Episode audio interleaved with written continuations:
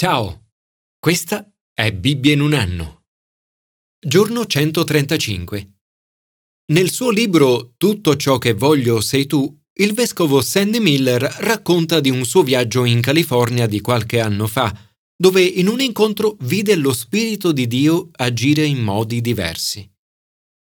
Terminato l'incontro, se ne andò a fare due passi. Scrive, mentre camminavo, Ero totalmente preso da tutto ciò che avevo vissuto e dall'emozione dello Spirito di Dio che dicevo, Signore, ti darò tutto quello che vuoi, farò tutto quello che vuoi. E in quel momento posso dire di aver sentito Dio parlarmi chiaramente.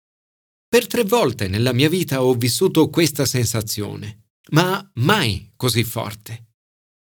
Mi ha detto, tutto ciò che voglio sei tu. Si è abbassato così tanto. Dio può fare ciò che vuole e tutto ciò che vuole sei tu. Commento ai sapienziali. Lasciarsi guidare da Dio. A volte i problemi della vita ci travolgono e come Davide ci sentiamo sull'orlo dell'abisso. Davide è un leader e come ogni persona che guida altre persone necessita lui stesso di essere guidato da Dio. La sua è una preghiera che sentiamo vicina e che possiamo fare nostra. Grida a Dio chiedendogli di ascoltare la sua preghiera e di guidarlo. La preghiera di Davide è prima di tutto richiesta di protezione. Ci sono momenti nei quali sentiamo il bisogno di andare via e di nasconderci. Dio ci dona un rifugio, una torre fortificata davanti al nemico. Egli è una tenda per sempre. Ci guida su una rupe per noi troppo alta, ci avvolge e ci protegge all'ombra delle sue ali e comanda che amore e fedeltà ci custodiscano. Signore, ti prego di guidarmi oggi alla tua presenza e di guidarmi in tutte le decisioni che prenderò, le conversazioni che intratterrò e le parole che dirò. Commento al Nuovo Testamento. Essere liberati da Gesù. Un giorno al prigioniero Nelson Mandela, una guardia carceraria disse Sai che io ho il potere di farti uccidere? Mandela rispose e tu non sai che io ho il potere di andare verso la mia morte liberamente. Vuoi vivere una vita di vera libertà? Gesù è il grande liberatore. Se Gesù vi farà liberi, sarete liberi davvero. Ma chi è questo Gesù? I giudei pongono a Gesù la stessa domanda. Chi credi di essere? Gesù risponde indicando il suo rapporto unico con il Padre. La sua risposta culmina con una straordinaria affermazione. Prima che Abramo fosse, io sono. Questo è esattamente il modo in cui Dio si è rivelato a Mosè presso il roveto ardente. Ma Gesù usa un linguaggio che solo Dio può usare. Nel sentire questo, i suoi nemici raccolgono pietre per lapidarlo con l'accusa di blasfemia. Sebbene il rapporto di Gesù con suo Padre sia unico, attraverso Gesù anche noi possiamo conoscere Dio ed entrare in relazione con Lui. Avere una relazione con Lui porta libertà nella nostra vita. Ma cosa significa questa libertà? Gesù dice che conoscere Lui è conoscere la verità e che la verità vi farà liberi. Nel giudaismo la verità era la legge e lo studio e l'osservanza della legge rendevano una persona libera. Gesù dice, Se rimanete nella mia parola, siete davvero i miei discepoli. I cristiani sono talvolta accusati di essere di mentalità ristretta o anti-intellettuali in contrasto con coloro che si definiscono liberi pensatori. Gesù dice che in realtà è il contrario. Seguire Gesù è la via della libertà e dell'integrità intellettuale. La verità è rivelata da Dio.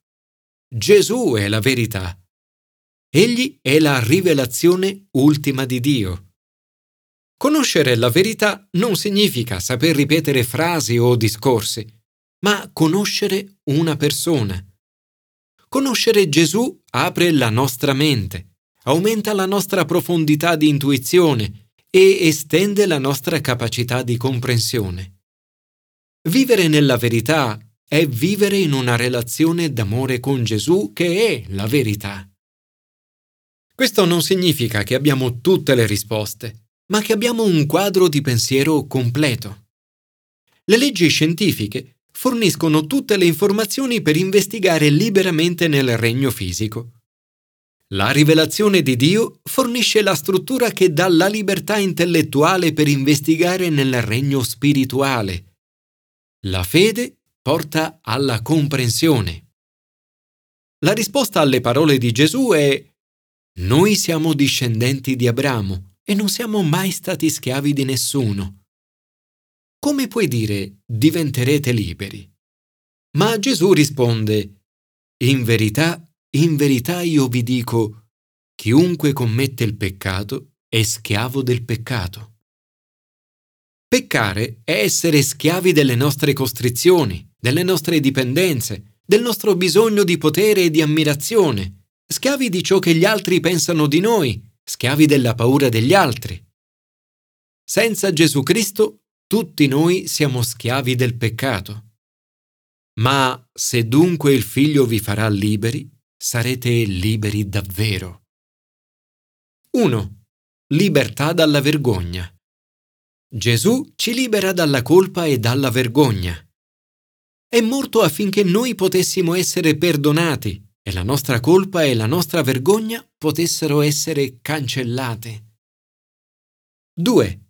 Libertà dalle dipendenze. Gesù ci libera dalle dipendenze che ci rendono schiavi del peccato. Sulla croce il potere delle dipendenze è stato spezzato. Sebbene di tanto in tanto possiamo ancora cadere, Gesù, nel renderci liberi, spezza le nostre dipendenze dal peccato. A volte lo fa istantaneamente, a volte attraverso un processo più lungo. 3. Libertà dalla paura. Gesù ci libera dalla paura. È venuto per ridurre all'impotenza mediante la morte colui che della morte ha il potere, cioè il diavolo, e liberare così quelli che per timore della morte erano soggetti a schiavitù per tutta la vita.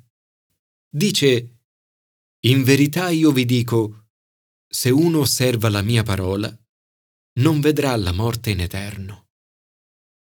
Per coloro che Gesù ha liberato, la morte non è la fine è la porta del paradiso.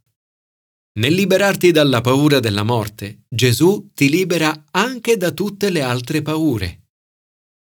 4. Libertà di conoscere Dio. Gesù ci rende liberi di avere una relazione con Dio come la sua. Gesù è l'esempio supremo di persona guidata da Dio. Di sé dice la verità udita da Dio e chi è da Dio ascolta le parole di Dio. Abbiamo tutti la possibilità di ascoltare Dio. Gesù dice, io lo conosco. Anche a noi permette di conoscere Dio. 5. Libertà di essere se stesse. Invece di cercare di essere fotocopia di qualcun altro, Gesù ci rende liberi di essere la copia originale di noi stessi, come Dio vuole che siamo. 6. Libertà di amare. Gesù ci rende liberi di amare, che è l'opposto dell'egocentrismo del peccato.